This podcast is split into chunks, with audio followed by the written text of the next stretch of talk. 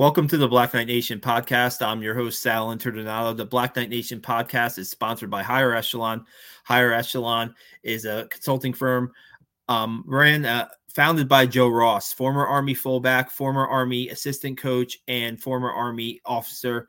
And we appreciate Higher Echelon sponsoring this podcast. And uh, we're going to bring in one of the greats of Army football. Um, when you talk Army football and when you talk about Army's past, um, yeah, we're going to bring in the great Mike Mayweather. Mike, thanks a lot for joining us tonight. No problem. No problem. You know, I was doing a little research on you. Of course, I going back to my beat writing days, I knew every stat on Mike Mayweather, right? So I needed a refresher today, right? Because it's it's been, a while. Long, right? Time is flying. it's been a while. We're gonna add Steve Anderson in here right now. Hey, we have Steve here. Hey, Steve, we have the great Mike May- Mayweather joining the po- podcast today. Man, when I was 18 years old, and I remember hearing about Mike Mayweather as a young Prepster cadet, being you know talking to guys like Pat Mealy and Kingsley Ahi, and uh, man, sir, it's uh, it's great to to catch up with you and let you know, you know, just before um, you know we really get into it you were one of the people we all looked up to um, as 18 year old young young men uh, just starting at the prep school. So uh, appreciate everything you did for the legacy of Army football, and uh, it's good to finally catch up. well, I appreciate the kind words, Steve, and don't call me sir. I'm Mike. All right, uh, back, back, you know, uh, you know, kind of habit. So, but okay, Mike, yeah, I know. It's great. It's great to have you on here. Mm-hmm. Um, and definitely look forward uh, to hearing uh, uh, the story. Okay. Let's get this out of the way first, Steve. We're going to get all his accolades out of the way first because, I, like I said, I did some research and 4,299 career rushing yards, most in Army history, 21 100 yard games, mm. 37 mm. career touch rushing touchdowns. Now, Mike, 10th in the Heisman Trophy voting your senior year. I think you're probably the last Army football player to ever receive a Heisman. I think the most surprising thing about that is I actually got some first place votes. Three, three first place Heisman votes, Steve. Three, three. Um, now, you know what though? If I had finished higher in the class with my class ranking as a student, I probably would have been higher in the Heisman. But hey, they didn't have a story, so. Steve, finalist for the Doak Walker Award. Finalist for the Doak Walker Award. Yeah. Three 1,000 yard seasons consecutively, sophomore, junior, and mm-hmm. senior year. Mm-hmm. Um, what am I what am I missing here? First team All American. First team All American. Wow. Mike. yeah. um and then how we usually start this podcast is um how you got to West Point. What's your story on how Army uh, got the greatest running back in well, modern day Army history? That is an interesting story because honestly, from pure recruiting, I should not have been at West Point. I uh, uh, actually, from just pure recruiting, probably should have gone to the University of Missouri because they did, they did. I mean, they they really they really did a good job of recruiting me. Actually, in hindsight, I found out, and actually, I don't know. I guess Jay Robertson would not have been there with you, Steve. I think you're a little younger. Uh, uh, but Jay Robertson was a recruiting. He was the coach that recruited our area, and he actually he and I became friends, uh, really good friends after I graduated and whatnot, or what have you. But in his own words, he was not that sold on me, and in fact, my understanding is that the football team was not going to tag me uh, as a football as one of their football players um, in the uh, for admissions. Now, I was uh, initially. I mean, I was. I was. I, I went to a, a, a, private high school in uh, St. Louis. Actually, one of the more exclusive high schools in the St. Louis area, and so the academics were extremely strong. And I was a pretty good student. Didn't test well uh, uh, on the SATs, and that was one of the questions from an admission standpoint. But I wasn't going to the prep school, not because there was something wrong with the prep school. I just didn't understand the real connection with the prep school. And it, it was to me like like an automatic loss of a first year, which is what it was, and that's not really what I wanted to do. Um, but what really what really wound up happening was I got I learned what the recruiting game was really about. And what I mean is, of course, coming out of high school, I'm 5'7, 185 pounds. You know, there's not a lot of schools interested in that. And so at the beginning of the recruiting process, uh, I was, you know, I mean, I was, I mean, I was all state three years in the state of Missouri and all metro and had a bunch of accolades uh, in the area. But again, the size came into play.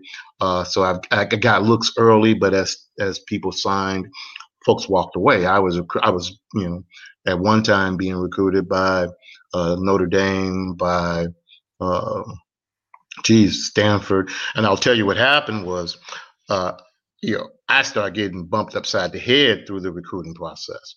Um, what happened, um, first thing, Stanford, I actually wanted to go to Stanford. My uh, my high school buddy, my best friend in high school, uh, uh, Turner Bauer, uh, he actually, I mean, they were recruiting both of us. Uh, but the week of my visit, they dropped me. They dropped me from the, you know, from the recruiting list, and they never contacted me. They actually sent a letter to my high school football coach telling him that they they would they would continue to recruit Turner, but they weren't interested in me. They had another they had another uh, back in their system uh, like similar to me, so they weren't interested. Uh, and uh, so um, so after that, it was Georgia Tech. Now Georgia Tech had offered me a scholarship. However, and this is an interesting story, and it just kind of tells you how things kind of go full circle. Uh, Bill Curry was the head coach at Georgia Tech, and his staff was the staff that uh, offered me the scholarship. However, I don't know if you guys remember, he left Georgia Tech that year and went to coach at Alabama, who we played against in the Sun Bowl. So I actually played against his staff at the Sun Bowl when we played them and uh, I guess that was 88. Now, when I went, I, I still took me so that so so things were really really kind of up in the air with Georgia Tech, and that's who I was really resolved to go to at that point. Uh, but I went to my visit for Georgia Tech, and I don't know if you guys remember Bobby Christian. He was a fullback for the Atlanta Falcons. Um, he was a uh, uh, he was a pretty he was actually he was a running back in high school and was he was actually all metro with me uh, in St. Louis and so we actually took our visit on the same weekend. We got there and of course who's the new head coach at Georgia Tech that year? Bobby Ross.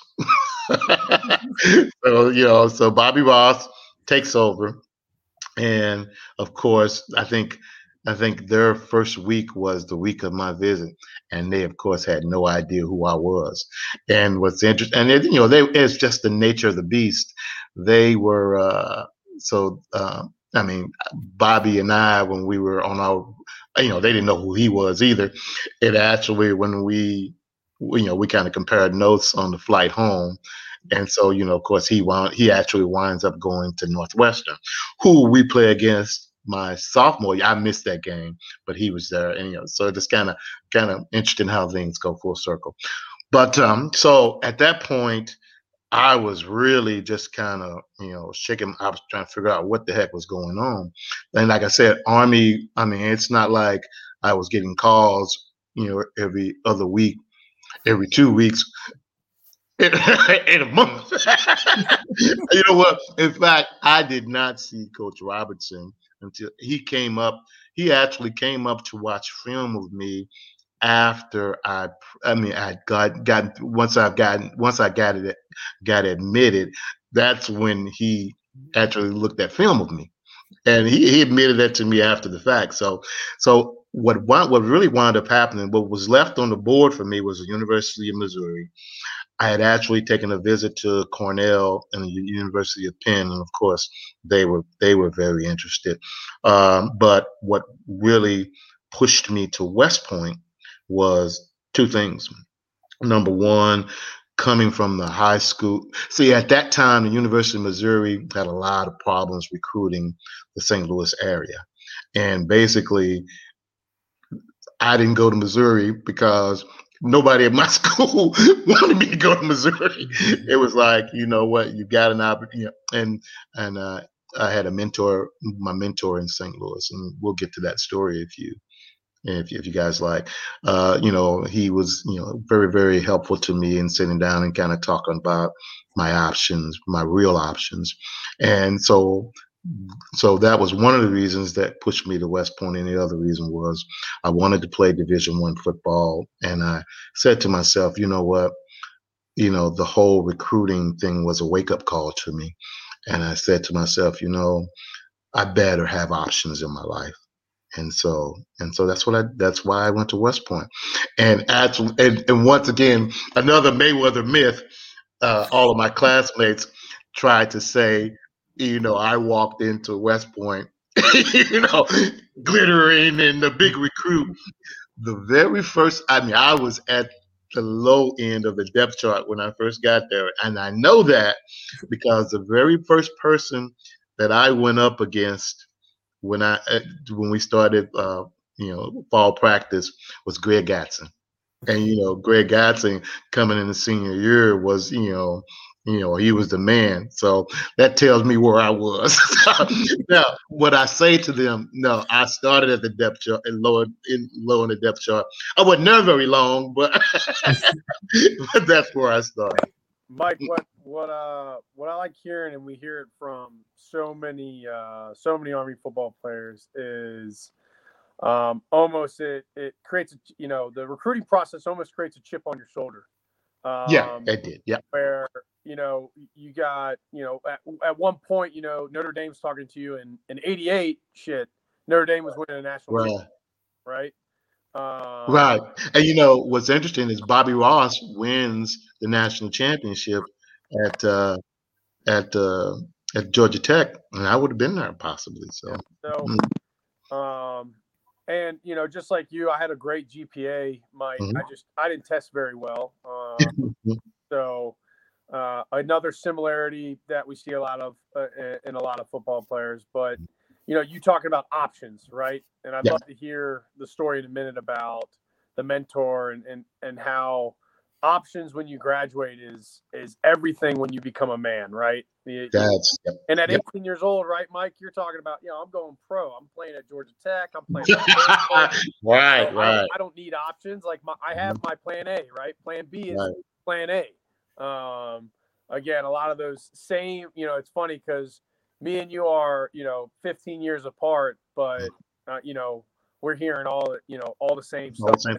Well, you know what? The it's uh, I guess what's the amazing thing is the process really hasn't changed much. Didn't change much when I was there. Between the 15 years between you and me, hasn't changed too much either. I mean, they've done they're doing some different things, but at the end of the day, the process still is pretty much the same. Which is it's a numbers game for them. Yep. You know, they they tell they go out and talk to all these young kids and you know, tell them all of these different things. But at the end of the day, you're on a, you, you know, you're a number, you're a part of a pecking order, a pecking system. And you know what? If you, as an individual growing up, making decisions, put your trust in that kind of system, you know, you're going to be, you know, you're going to be, most are going to be disappointed because once again, what's the percentage of guys who make it to the next level? Two or three percent. I like your uh, I like your story about how everybody said you were glittering when you came in, and you were automatically the Mike Mayweather we know. Right. I remember. I think my freshman year. This is after prep school too, so mind mm-hmm. you, I had a year that everybody kind of knew this the the linebacker Steve Anderson from the prep school. They were just waiting to see what what he did. Mm-hmm. Um, I was on. You know, we had we had depth chart. Now, where you from? What, what did you play high school football? I played in Maryland, Mike. In Maryland, okay. Yeah. Mm-hmm. So I was part of the. You know, me and Pat Mealy played. You know, forty minutes from each other, but okay. we had 200 guys, 220 guys on our fall roster my freshman year, and we had A through I. Yep. Okay? and Mike, I walked in that locker room, and mind you, I was like, okay, I'm, I'm like, I'm finally here. It's time to make the change. Like, we're gonna start winning. right? Right. And I'm on I, Mike. so disrespectful my life. Right. And You know what? like, It's uh, it's took it's one, just it took yeah. one toss play side, and Uh-huh. Everything up, and then I was on C. uh, There you go. the very next day. So It's interesting you say that, Steve, because probably for me, the best thing I didn't understand how their depth charts work.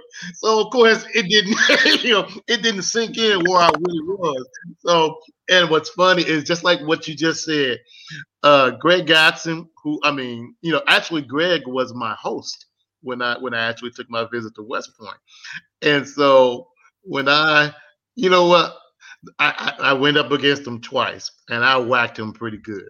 And and, and I just, you know, after that, it was the old Jay White, get him out of here. so, yeah, but no, I, you know, exactly, Steve. I hear you. I hear you. So, Mike, if you would kind of talk to us about that that conversation, that sit down with the mentor, because from Maryland, when I when I when I played ball in Maryland, Maryland did a lot of like, hey, you're from Maryland, here's your offer, and that's it. We're not going to spend a lot of time whining and dining you. And a lot of Maryland players didn't go to the University of Maryland; they ended up at Penn State or West Virginia Yeah. or schools around Maryland to where they saw them, but didn't go to Maryland because Maryland didn't really wine and dine football players from Maryland. What they did was they really just took it for granted. Like, hey, you're from Maryland, we're going to offer you. We expect you to come here. And that was kind of the that was kind of the mentality we got when I when I went through high school football in Maryland. Um, so you talking about Missouri? You're from St. Louis, like Mhm. you know you would want you would believe a player like that from Missouri. You know, you're trying to go there, right? You you want to play ball for your home your home state, but you know it just your mentor sits you down and he, he talks to you. Let, let me let me give you some some wisdom here. So what, what was that conversation like? Well, I guess I have to start at the beginning with that one. So, so it'll be a long story. So, but it's I, I think it'll be well worth it. I um I, I grew I I have to kind of even give you an idea of how he became. I mean, I mean it's it's an it's an amazing story, and then it's and it's a uh, a it's an, a testament to the the triune God that we serve. Um, you know, I've been put in a lot of different situations in my life, and I, I, I give thanks to God because He's given me a disposition that has allowed me to see things uh, beyond. He's given me wisdom and, and and and insight beyond my you know beyond where I am uh, age wise of where I was and, and whatnot. And this has been through all of my life. So uh, he's always put put me in situations and put people in my life that have always been a driving force for me. And you know, as I go through this story and I go, you know, as we kind of talk to the through the night, uh, I give, I go but by the grace of the Lord, you know, but by His grace and His mercy, and uh, at the end of the day, it has been His hands that have guided me through all of this. I could never, and and and I'll just kind of go through the story, and then we'll kind of come circle circle back to it. But I grew up in in the inner city of of St. Louis, one of ten one very typical urban family, uh, very poor. Uh, again, the youngest, the youngest boy of ten. I do have a younger sister. Um, I I was actually a product from grades from kindergarten to uh, eighth grade of the St. Louis public school system, which is you know pretty it was pretty typical of of pretty typical of most uh, big school districts today. Um, I was a very good student, and a couple of teachers recognized that at my eighth grade school, and so they just kind of pushed me to do to look at uh, other options uh, at going through high school, and so I actually uh, looked at uh, St. Louis Country Day School, which is the school that I went to.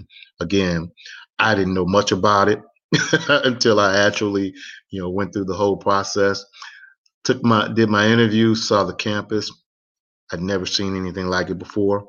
Uh, so I was convinced to go there, and I understand uh, I'm a poor, I mean, a poor black kid going to a uh, uh, uh very affluent, very affluent uh, high school in St. Louis, prep school in St. Louis, and I tell this story, and you know, my situation was one of those where you know my first my first year and a half i actually caught the metro bus to school. And um uh anytime during that first year and a half i could have stepped off that bus and not gone to school and it wouldn't have mattered to anybody. And i would have been just another statistic uh another young you know most of the guys that i went to grade school with a lot of them, I mean, let's face it, 70% of them are either dead or in jail. Uh, that's the kind of situation I grew up in. So I get to Country Day, and uh, you know they had no idea. I I started playing football when I was nine years old. And I was a, a really good football player. I mean, I've always I just just you know it's it's been more not so much talent, but just a will and a disposition. Um, I've never consider myself, I think more than being a running back, I've always thought of myself as a good football player. And the fact of the matter is, I actually, if I, I was the size that I am now, I was, I was, you know, I was that big. I was, I've been this big since seventh grade. I just stopped growing.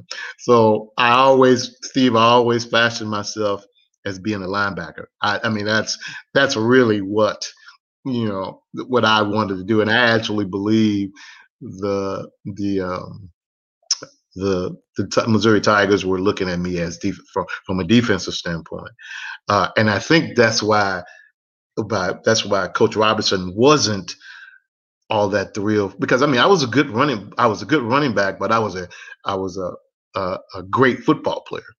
Uh, I was all state both offense and defense my junior year. So uh so you know, I mean, either way, you know, you know, that's kind of what so at the end of the day, yes, it was it's it's being a football player that I was.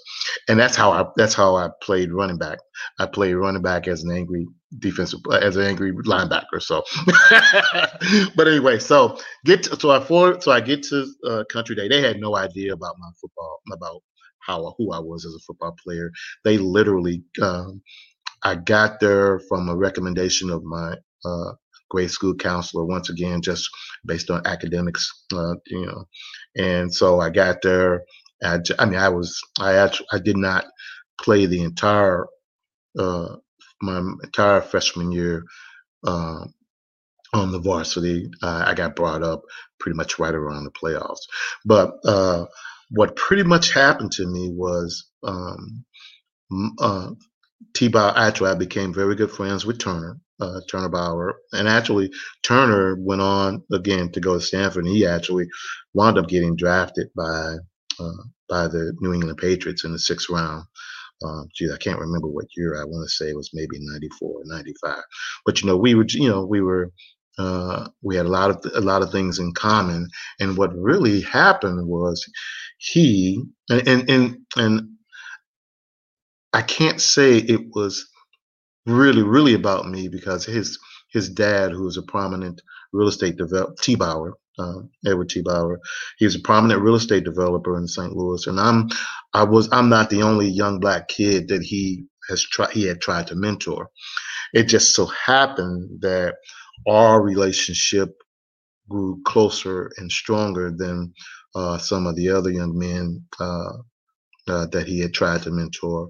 And literally, it became not exactly like, but but pretty close to uh, the same kind of scenario that happened with the movie in the movie The Blind Side with the uh, tackle from uh, from um, Baltimore. they invited me into their home, basically pretty much made me a member of their family. Uh, and this lasted from my time at uh, at Country Day, actually, actually up until recently. Although when I mean up until pretty much almost today, not so much the last few years because things have happened and we kind of life happens and we kind of a little bit distance there. But make no bones about it, I am the father, the husband, uh, uh, that I, you know, I, I, am the man that I am today because of their influence. Uh, and, and, and literally when we sat down and talked, it was about, it was about, you know, what's real. You know, like you were saying, Steve, we kind of, you know, we kind of grew up with this idea of, of of, of, of, these lights in your eyes and oh you know we you know there's a reality to to the world and it's very it's I mean it's very easy for young high schoolers to get to to to, to get pushed away from from what's real and pushed into this this make believe world and uh, at the end of the day that what that conversation was just that mike you got to understand what's real look at your situation what's going to be the best situation for you. The other side of it too was, you know, my, my my family didn't have any money to send me off to school anywhere. I couldn't, you know, you know, you know, one of the big things about college football players is is that you know what if you you know if you don't have any boosters helping you you know you know life on campus can be you know pretty rough and you know you know being coming from a poor background you know that was de- I was destined for that. So what he really did was just uh, uh, reemphasize what was going through my mind, and and and really really just kind of showed me, you know, Mike, be real about what you're doing, and and and and at the end of the day, uh, forget about all of the, you know, it's about truth. You've got to understand the, the way things really are and when you do that and you make your decisions based on that, you know what? That's when you that's when you make good decisions. That's really, um, yeah. The uh, I'm a huge Baltimore Ravens fan, so obviously mm-hmm. I I know the Michael Oher story, um, right? But um, you know, it's pretty cool to to kind of hear from someone that has, you know, we, we kind of walk the same line, Mike.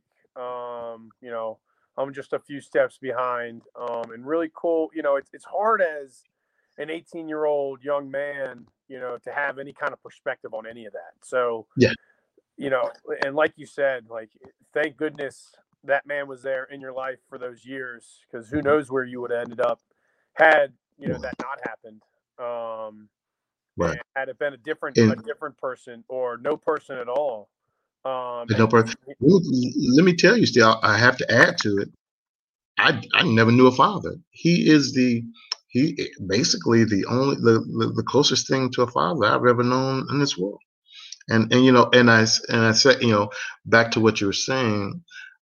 Again, I give thanks to God because He has all He's He's given me a disposition to be able to to I mean, I, I, you know I can't I can't I can't tell you what it really I mean it really I mean uh, his hands have been on me and he is he has given me and instilled an attitude and a disposition that allows for those kind of things and for has allowed for people to really step in and and be a help to me and and and and, and I just man uh, what a God we serve. Mm. Yeah, I, I think uh, I, I mean you get you get nothing but concurrence on that from me. Uh, you know, I, have I've definitely uh, had my fair share of, uh, of stepping on my own toe before, um, and coming out stronger on the other hand, and just kind of realizing that you know it was just another test uh, to make me a better person, better husband. Amen. Um, you know, you know, so um, you you know I 100% agree on that, Mike. And so you you, you sit down, you have that conversation. He he he allows you to kind of see, you know, the right, you know, you know, the right, wrong, whatever, you know. But you make your decision now. You're coming to West Point, um, and you know, I have to imagine uh, a guy like you, you know, kind of that linebacker, running back mentality like you're coming in, you're doing beast barracks. All you're trying to do is get to the football field. And, and, you, you, know, right? Just, uh, you know, you're gonna you're gonna walk with your hands cupped. You're gonna wear whatever right. they tell you to wear. I'll wear black shoes. I'll shine my boots. Just put right. the football in my hand. Well, all, all well Steve, with the world again. Right, Steve. You know how that works. That whole that old corps squad. You know the corps squad. Yeah, I, like I remember. That's your model to death. I, will never forget. Uh, I showed up, and the first question I asked was, "Hey, when's football practice?" And the leadership is just hounding me like, "Who you think you are? What are you talking about? You you came here to play football? Just start yelling."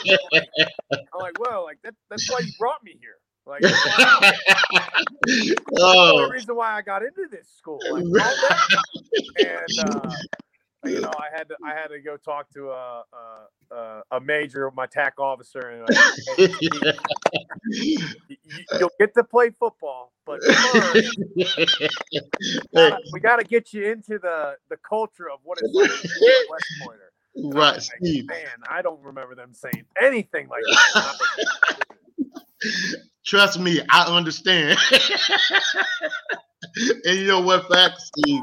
I think I think I had that I think I had that attitude probably up until up until a week before graduation. uh, cool. Man, we could we could we could talk about Mike. Great, thanks for uh, telling us your story about West Point and growing up where you grew up and what led you to kind of be the man you are today. Um, if we can just get a little bit to your playing career, right? I mean, I mm-hmm. know we get we we said that at the beginning. We we said all your accolades, but I mean, from what I'm from what I'm hearing from you, right? I mean, freshman year you, you get you get your opportunities, and then it, it just takes off. But I want to ask you about first, maybe what that was like. Just you know, you started low but jumped right up on the on the depth chart your first um maybe fondest memory of your army, your first fondest memory of your army career. And then it seemed like down the road, you would be a guy who like the younger running backs could look up to, right? I mean, as you grew up, that leadership, Steve talk about this too, that leadership grows, right? And then that um uh, the, the running backs that came under you that were younger, how you mentored them. Yeah. Well, it's actually, you know, once again, you know, like you said earlier, Steve, I came in with all the stuff from recruiting. I did come in with a chip on my shoulder. But you know what? At the end of the day, man, this was a story. I mean, I, you know what? A, a, young kid from inner city of St. Louis coming into West Point and doing what he did. I couldn't write this script. I mean, I couldn't write it better. But what happened? It's uh, you know, just kind. You know, it it really was a lot of being at the right place at the right time.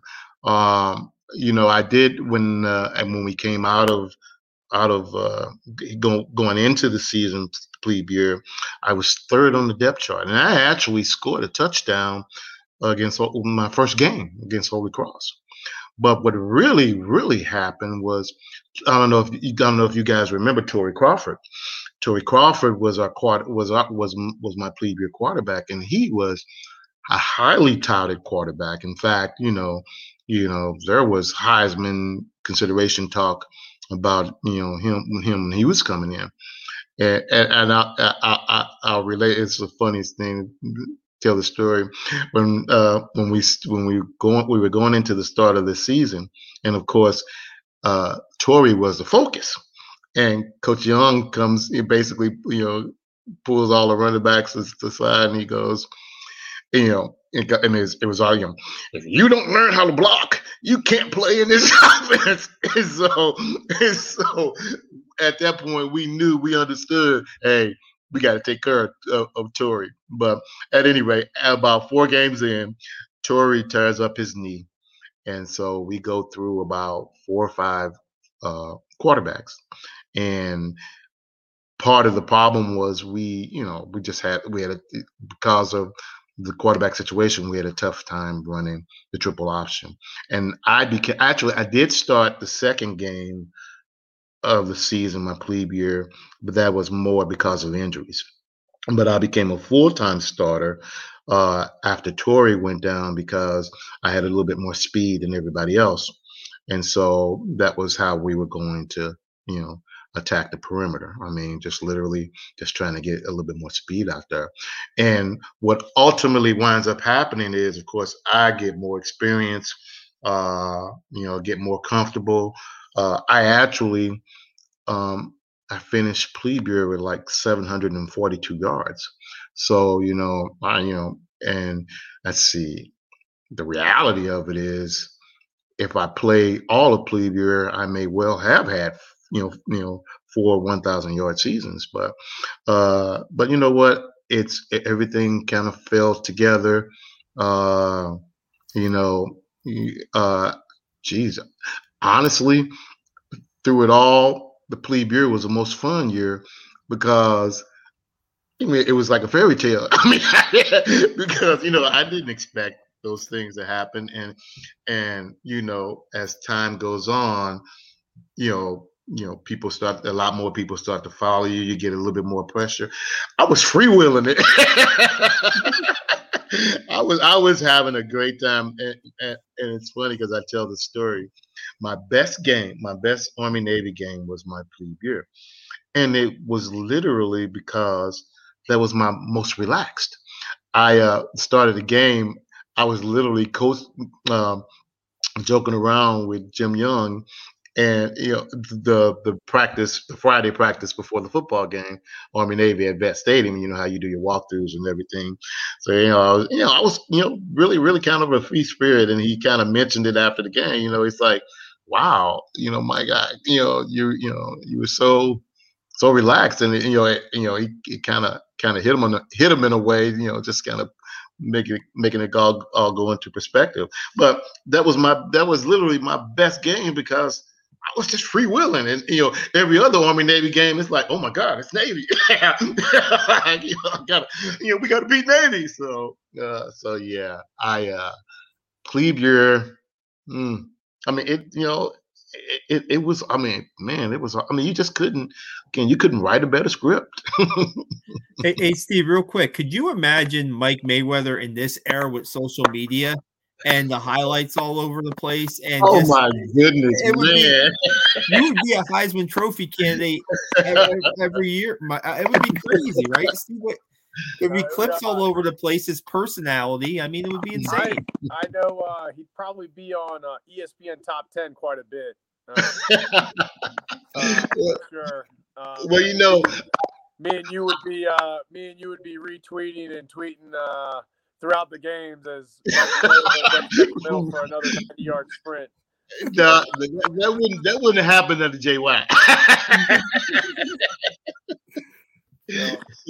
I, I, have to, I have to kind of go back to um, something because it's it's one you know it's kind of like what um, what kind of makes Army football different is is the brotherhood um, that you have from your freshman to see it grow to your sophomore, to see some guys fall off, right? You don't right. with everybody oh, yeah. that you finish with. Um, and you having um, Greg Gadson as a uh, mm. kind of senior leader when you're a freshman and kind of showing you what leadership, dedication, commitment, um, and how to be a peer leader on a mm. team of leaders, right? We're all gonna we're all leaders on that team um, and trying to be a, a, a leader amongst leaders, as uh, Colonel Gene Polka used to tell me. Um, you know, when he gave me my my counseling as a captain under his team, um, and kind of talk about how you went from kind of like the the follower to the leader throughout your career, um, and, and how how you how you adjusted kind of your style. You know what, Steve? It, I mean, you you really pretty much kind of hit on it in that you be, uh, you develop a brotherhood, and when you care about the people you play with, you want to see them do well. Your your your natural leadership ability is going to come out. At the end of the day, what did I do, Steve? I just I just wanted to be excellent at what I did, and I wanted to make sure everybody else you know, was excellent as well. The biggest thing that I did for the underclass running backs, you know, in the in the running back room was to, to, to basically let them know, you know what, you know what, you can do what I can do. you know what, you know, I'm here and you're gonna you're gonna have to do it better than I have than I can because I ain't giving up my spot. but at the end of the day, you know what? You can accomplish what I did, and I think uh, I, what I would say is that that in our in our in our backfield, and of course we back in the day the running backs set the pace for the football teams. oh, we like to believe, Yeah. but but but at the, but that's really what it was. And you know, pushing these, making these, making these guys understand. Hey, you know what? First of all, you got to do it because you know what? There's, there, you, it may come to call, but you can do what I can do, and and and, and carrying enough to you know push them to be the best that they can be you know and push them you know you know not let them you know the one thing that's very easy to do for most anybody is feel sorry for yourself. Well, i'm not the starting running back. Oh no no. You know what dude? You're not starting that means you got to go and work a little harder. And you know they take that to heart you know when you when when you're genuine about it so. Yeah, um, you wanted to um talk to Steve. What before you came on, Mike and I were talking a little bit about what happened, life after West Point for him, which was a unique situation, and how basically, you know, a lot of what um was written for uh, Service Academy players to go into the to pros was based on based on Mike a little bit. So maybe Mike, you can maybe you can uh, tell us a little bit of what we were talking about earlier with uh, the NFL and, and what you did after West Point, right? Because you think that the career that you had, Mike, right, you'd be destined to play in the NFL, but times were different than they are right Well, now. well, yeah. Uh, I guess the best way to tell the story is just to kind of, kind of talk about what happened after West Point. Of course, I stayed on as a graduate assistant coach, and I don't know if you remember Mark Dawkins. Mark Dawkins was a was our tight end, class of '92, and he was a prototype tight end. He had the body, he had good speed, uh, and so they, um, I mean, a lot of a lot of scouts were looking at him, NFL scouts. He actually what's another interesting story that tells you kind of shows you how the world go around. He actually Mark goes to the uh, to the to the NFL Combine, and he actually winds up meeting and and and, and, and I won't say befriending because they didn't spend a whole lot of time. My my buddy Turner. Uh, because Turner was a tight end at Stanford, and so they were at the combine together. But but during that time, that uh, what basically was happening was uh, scouts were coming up, uh, talk, you know, looking at Dawkins, and you know, they would ask me, you know, basically what my situation was and kind of, you know, where I was and whatnot, what have you. And what happened was, I don't know if you remember uh, Carlton Jones. Uh, Carlton, actually, Car- not Carlton Jones. Not, geez, I can't think of his name. He was actually the GA when I was a plebe. Uh, he was class of, I want to say, maybe 86 or 87 i can it, it'll come to me but you know he was um he was a he was a running back clarence jones okay Clarence Jones, right? Clarence Jones. Clarence yeah. Jones, yeah he was a running back and he actually had gotten out on a VERP on a VERP for his class and you know he was trying to get he was getting into he was trying to get a look in the nfl and so we were kind of talking about uh, what he was going through and then I don't know if you guys remember Napoleon McCallum from Navy. Yep. He was actually playing. I mean, he had he had done I think two years of his commitment, but the Navy was actually allowing him to play football and be in the Navy at the same time. So all of these things are going on, and so I'm like, okay, because when I when I graduated and actually when actually junior year, you know, when you step in and they go, "Welcome to the Army,"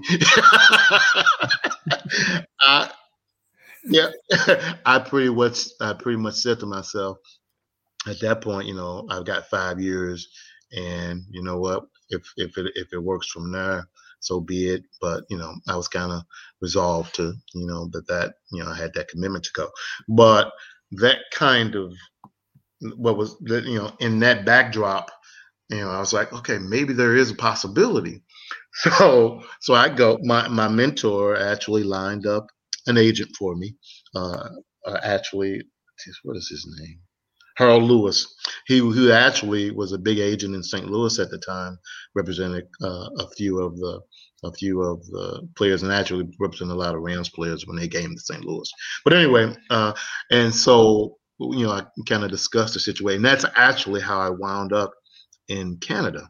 I actually did uh, spend three weeks with the Hamilton Tiger Cats, and basically what he did was, you know, we kind of discussed the whole paper, you know, what was going on uh, with the paperwork, and he, you know, he placed a, few, a few calls around, and so the Tiger Cats were interested, even though I was, I basically just started my process of. Uh, of uh, uh, getting out of the army, which was basically uh, doing the paperwork. And, you know, I, I literally you know, kind of examine what uh, Napoleon McCallum was doing.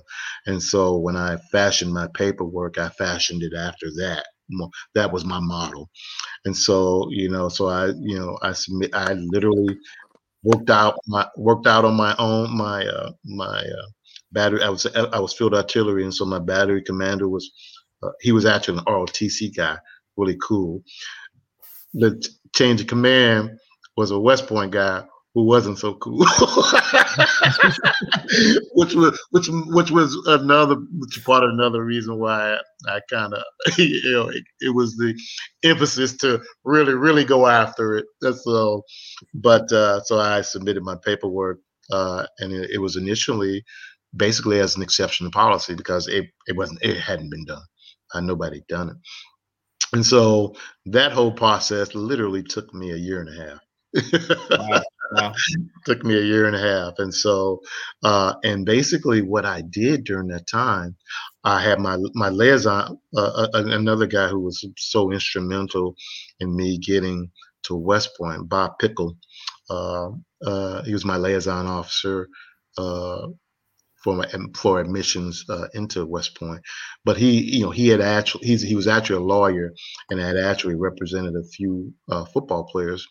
Uh, and so basically, what we did, he, you know, he he had some uh, he had his uh, Rolodex basically, and so after the whole Tiger Cat thing, I pretty much kind of came back. I came to the realization that, you know, at this point, because let me tell you, football in Canada is not the same thing. in fact, in fact, it's what was interesting to me was they were they they had they actually had guys who would play, and it was it was mostly most of the American guys that were there in Canada. It was a job to them. I mean, I mean, it was real, and it was what they focused on. The Canadian guys, oh no, they were going to work and then coming to practice, and so so you had that kind of dynamic going, and it was just it was I was like, oh no, and so when I got so when I got back to Fort Sill and really really started working on this thing and and and and and you know trying to you know kind of put it. I realized at that point to myself that I just want a shot, and so it wasn't about Canada anymore. It was just having that shot at the NFL to see where I was.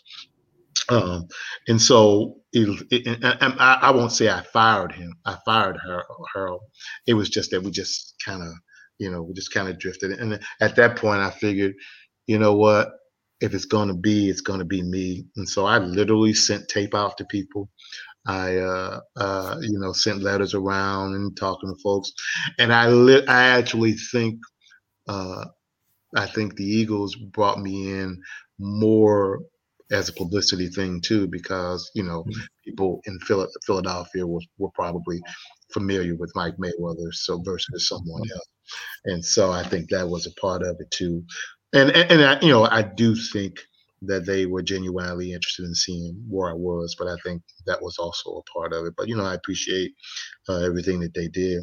Uh, so so I go, you know, so I'm working I'm working through the paperwork thing, and and I guess this was May of uh, was it '93 maybe? Yeah.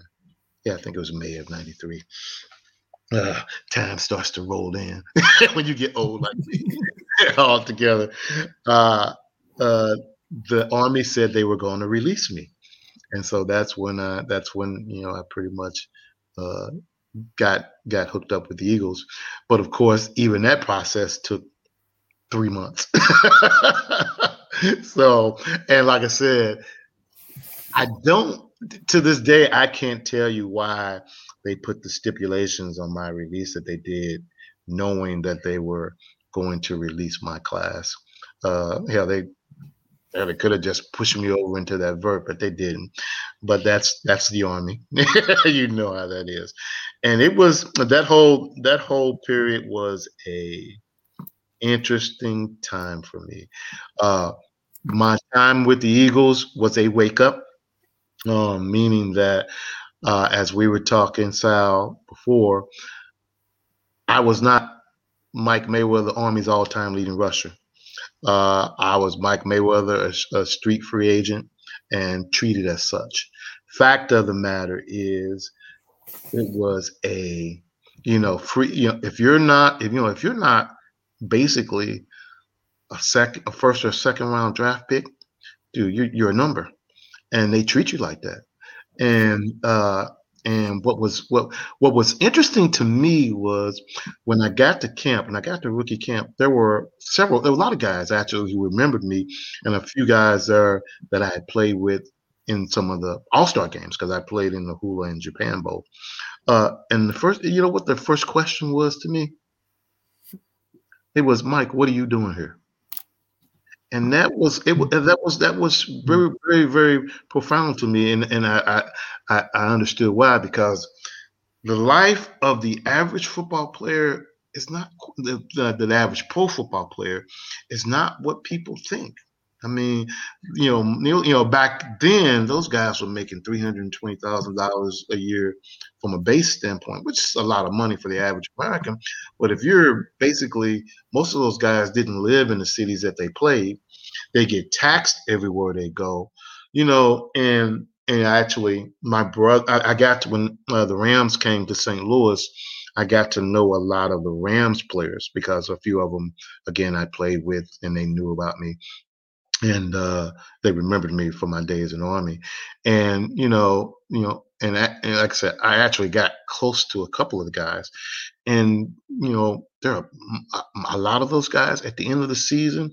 I mean, and then remember, all of the players they get their. I mean, they literally get paid during the season. At the end of the season, that's it. So you know, if you haven't if you haven't saved up or planned well, a lot of those guys went through the off seasons not getting checks. And you know, and the other thing is going into going into the into camp.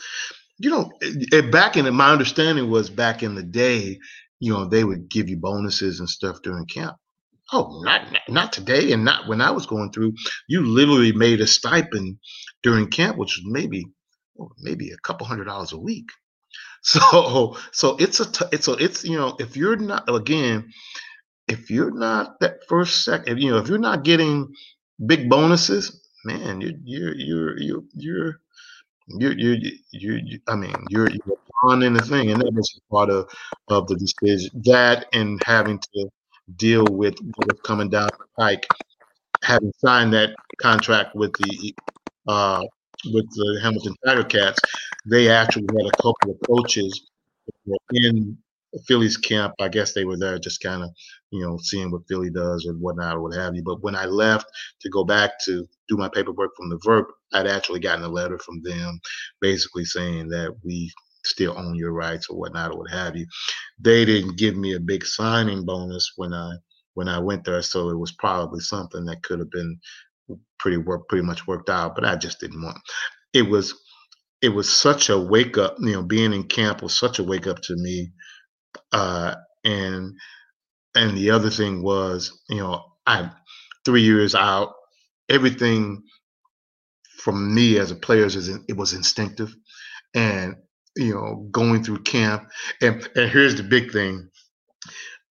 My problem was and and, and and it, and, it just and it, it's it was pretty much kind of a throwaway. And what i mean is um herschel walker was the feature back at the time, and they actually had a their second round draft pick was Siran Stacy, who actually wound wound up not making the team. Vaughn Hebron he and I were at the depth chart together. We were kind of kind of in the same area. And he actually winds up making the team, and Siran Stacy doesn't. And he just you know he he was um, he was an Alabama running back running behind big big country boys offensive lineman. So so that's why you know that's why he was a second round pick. But the big thing for me, picking up those blitzes, man. And, and, and you know what? As a as a young free agent running back, if you can't if you, if you can't pick up the blitz package, you ain't gonna see the field. And I actually one of my issues was that running back coach there, and, and to this day I can't remember his name. Rich Kotite was the head coach, but that running back coach was, and I mean he wasn't very good, mainly because he basically knew who his you know who his players were. You know, Herschel Walker and Siran Stacy. He he could he he didn't care about what we did. You know, it, it, it's it's funny during pre uh, during uh, individuals for practice. Rather than everybody, all the young backs were having problems with plays and and with uh, and with you know the blitz reads and whatnot or what have you. Instead of to going to the field and doing walkthroughs. I mean, I mean, doing footwork and actually, you know, doing things to help us read. What were we doing? Doing individual work. We're doing agility drills. What the hell? How the hell is agility drills going to help us make this football team? And that's you know that's what we were dealing with. And so so when I walked, so I literally and actually, uh, my mentor, we you know uh, T Bauer, you know, we kind of, you know, he kind of, we kind of sat down and talked and kind of, you know, you know, kind of, you know, went through it all. And I just, at you know, I say at that point, I just decided to kind of go on with my life and and and you know, I, I you know, I just you know, it was I wanted to see where I was, and and time had passed me by. And as I was telling Sal before you came in, Steve, it has given me uh, a deep amount of admiration for Roger Staubach. You know, he did five years, he did his commitment, and comes back, and you know he's still at the top of his game. I mean, wow, it, it's amazing. You know, and there have been several other players who've been able uh, to to do that commitment and still get back on the field. So, uh, just I you know at that point I just kind of I just kind of moved on and uh, mm-hmm. uh, I do look back and wonder. I do wonder.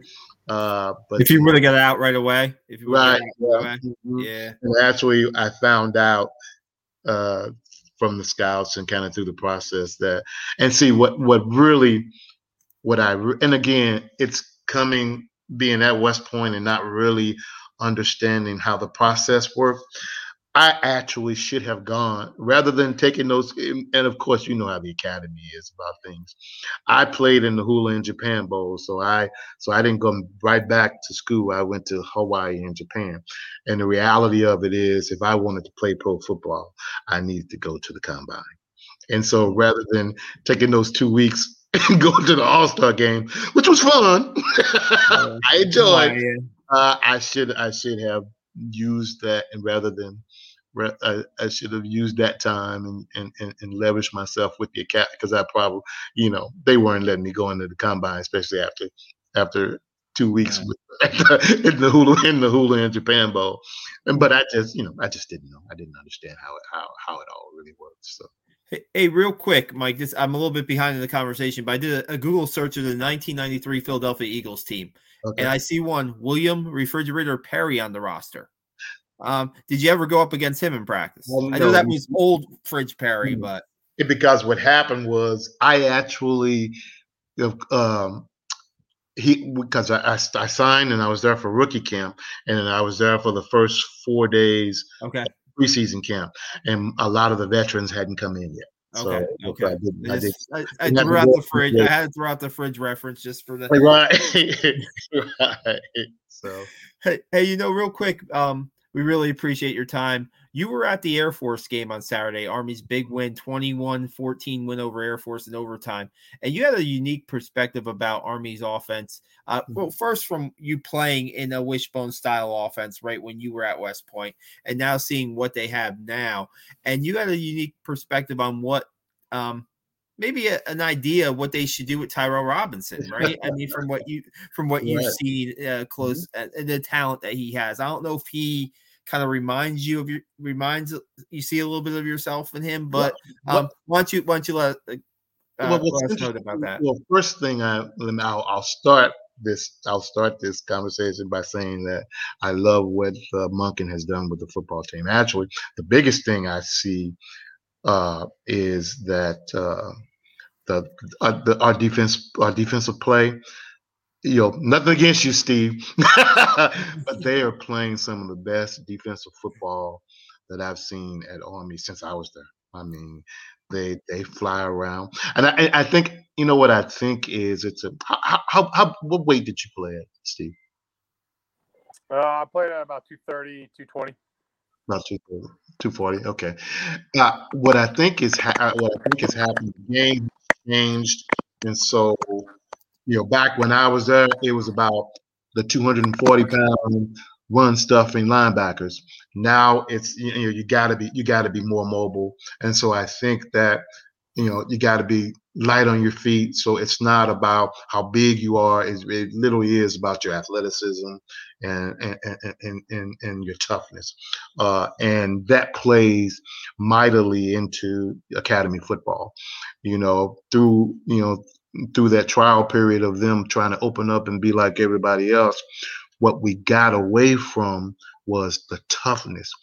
That I mean, I mean, it's one of the things that uh, would happen. You know, I, you know, I enjoyed it a lot after football games, especially. Sir, sir, you know, you would hear the players. You know, when you're walking up and down, I hate playing these guys, and because literally because we just just chop them down. Syracuse, you know, actually in in, in the I played with a couple of a few of the Syracuse guys in the Hula Bowl, Hula and Japan Bowl. They they were both together, and th- they made it a point to tell me that they hated playing against us because because all the chop blocks, because you know, and just because they had to play for four quarters, and that's what that's what uh, Army football was about.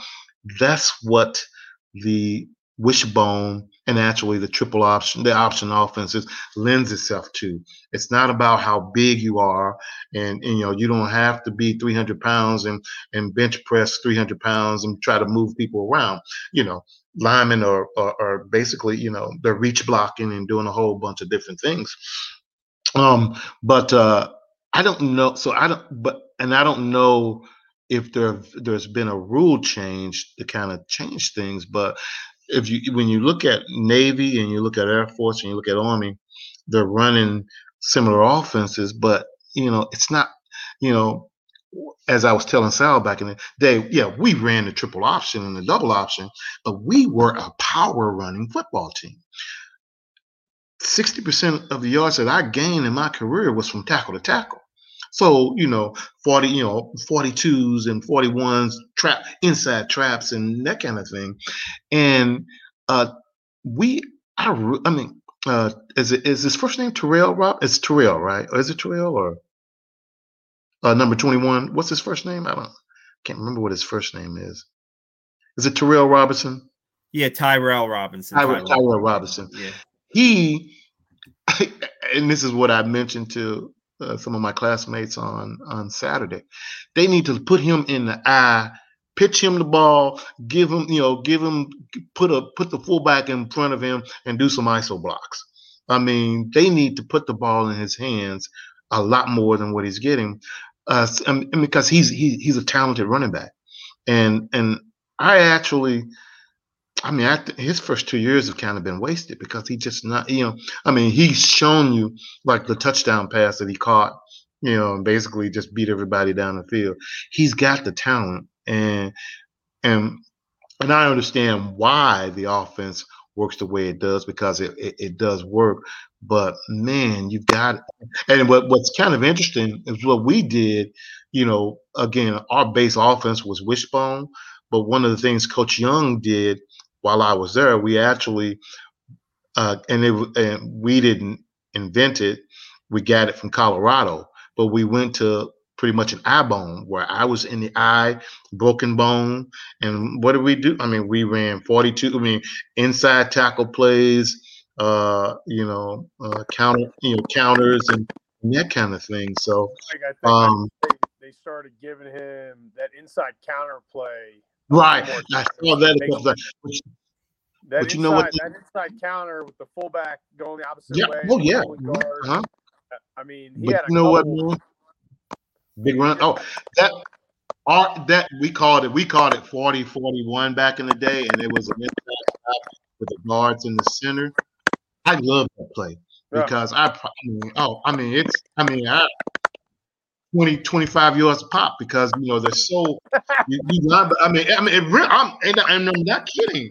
Like, and because, like talking 20, 25 yards a pop. oh yeah, and, oh man, was, I love that play, and it, it's literally because like guys like you, you know, they're they're stepping up trying to meet us on those isos we're doing. The last thing they're you know you know they're more concerned about getting ready to take on that you know that you know take on Ben Barnett than they are worried about somebody coming back. So it was it was a great play. But you know what? I would love to see them shoot. You know, you know, go double. You know, go go go power backfield and you know let let him you know let him run inside and find his hole and and and and, and use his talent. So.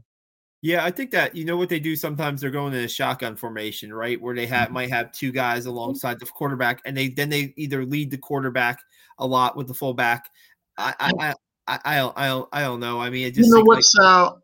So I hate that shotgun trying to run up the middle thing. It's too obvious. And you don't really get a, I mean, you I mean, you're coming from a two-point stand. You can't get you know you can't get up enough steam from that stance. And you gotta gotta go through there. You gotta bust through there. Earl Campbell style. You can't be playing around on the inside.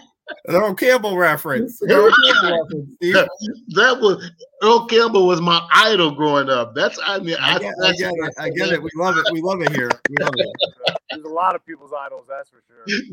Right.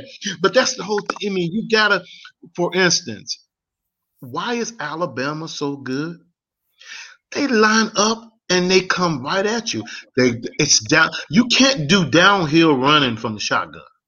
And that's what it's about. It's about downhill angle running. You're not trying, you're not trying to, there's I was, you know, five seven at five seven hundred and eighty-five pounds, people always people who didn't really know what the wishbone was about, they always considered me a scat back.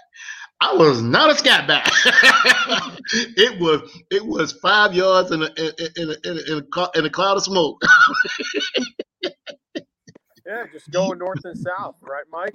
Just north and south. And, right. Yeah. It's called it's called angle running. Angle running. Yeah, well, uh, man, it's been great uh, hearing your stories, Mike, and really catching up with you. It's been really awesome. Steve, you have any other uh, a final question you'd like to ask Mike? Yeah, Mike, I just, you know, I always try to catch up with the old grads, um, you know, mm-hmm. as much as possible. Where where are you living now, and uh, what's kind of your your your your your day to day? Okay, well, I am in Fate, Texas. Uh, I actually grew up, and actually, when I left the military, uh, I went back home to St. Louis uh, and kind of was there basically until we moved to Texas. I've been, I actually was a real estate broker in the state of Missouri, and actually, we moved here to Texas because of the the the demise of the real estate uh, real estate industry in 2007, 2008. So we moved here, uh, gone through a, a, few different jobs. But of course, when we moved here, I said to myself, I'd never get back into real estate again. but lo and behold, there's here's her, that's where I am. I actually started a real estate company again. Uh, I've been uh, basically here in the state of Texas. You've got to uh, be you have you've got to be an agent for four years before you can get your broker's license. So I'm two years in, waiting to get my broker's license. I actually started my company and set it up under how they allow me to do it. But I'll really, really start to focus in on bringing people in when I've got my own broker's license. But in that, in this time, I'm just kind of building a model of what I'm going to do uh, when I'm able to get my broker's license and, and, start to bring people in myself. So at this stage, I am uh, I'm pretty much just an independent realtor focusing on uh, buyer representation. That's that, that's that's my that's my niche. So it's awesome, Mike, and mm-hmm. uh, definitely. Uh, you know, Texas is a big state. Love traveling there, so I'll have to oh, yeah. have to hit you up every time I, I come through. Now, Steve, you're in Colorado now, or? Yeah, yeah, I'm in I'm in Fort Carson now. Uh, Just got here. Yep, just got here and uh, just recently picked up majors, so I'll be going to the the ILE, uh, you know, the majors academic course uh, next year. So yeah. Um, what branch? What branch did you go? Um, infantry. So you infantry. Sim- infantry. Yeah, similar, you know, similar like um, you know, Steve. I, all football players are supposed to go FA. Uh, yeah, football association. Yeah, called FA so, it was uh, awesome, awesome hearing your story, Mike. Um, mm-hmm. You know, you, you know, without really you knowing it, um, you were kind of a, a, big kind of mentor for my class. Um, really? You know, Coach Kotwica, Ben Kotwica was yeah, yeah, um, was our defensive coordinator at the prep school, um, and uh, of course, you know, he looked up to you, mm-hmm. and um, I know Pat Mealy. You know, you know, we had Carlton Jones as a GA for us. So oh, did you really? Yeah. Oh, yeah, Carlton. Right. Yeah, okay. So we we, uh, we all now was Joe was Joe uh, was Joe Ross at yeah, Joe Ross was our was our uh, CEP guy at the time. Okay. okay. Um, and uh, we just, you know, it's just been awesome catching up with you, Mike, and uh, mm-hmm. just kind of growing growing my brotherhood a little bit bigger each uh-huh. time talking to um, uh, you know an, a, an old grad as we are now um, mm-hmm. kind of hearing where they're at what they're doing how they got to where they're at and it's just it's a really cool story mike yeah, i appreciate it steve i appreciate you saying Army football royalty, Steve. In, in, a couple words, I mean, we are talking to a, a, legend here, and we appreciate Mike sharing his story. Um, for this inter- this interview and more, you can check our YouTube page out. Our our YouTube, we have uh, we just interviewed Kel Walker. We've interviewed Darnell Woolfolk. Um, we're gonna have a lot more of the of the older football grads on old grads. Sorry, Mike. Um, you know, well, you know, well, you know what, Sal? I have come to respect my elder statesman status. yeah, this has been great. We really appreciate it, and uh, thanks for joining us, Mike. We'll have to do this again very soon, and no uh, we really appreciate your time. No problem. Anytime. Hey. Anytime. All right, take care, Steve. Take care. Take, take care of your young boys there. Get them ready. All right. Good night, guys. Night. night.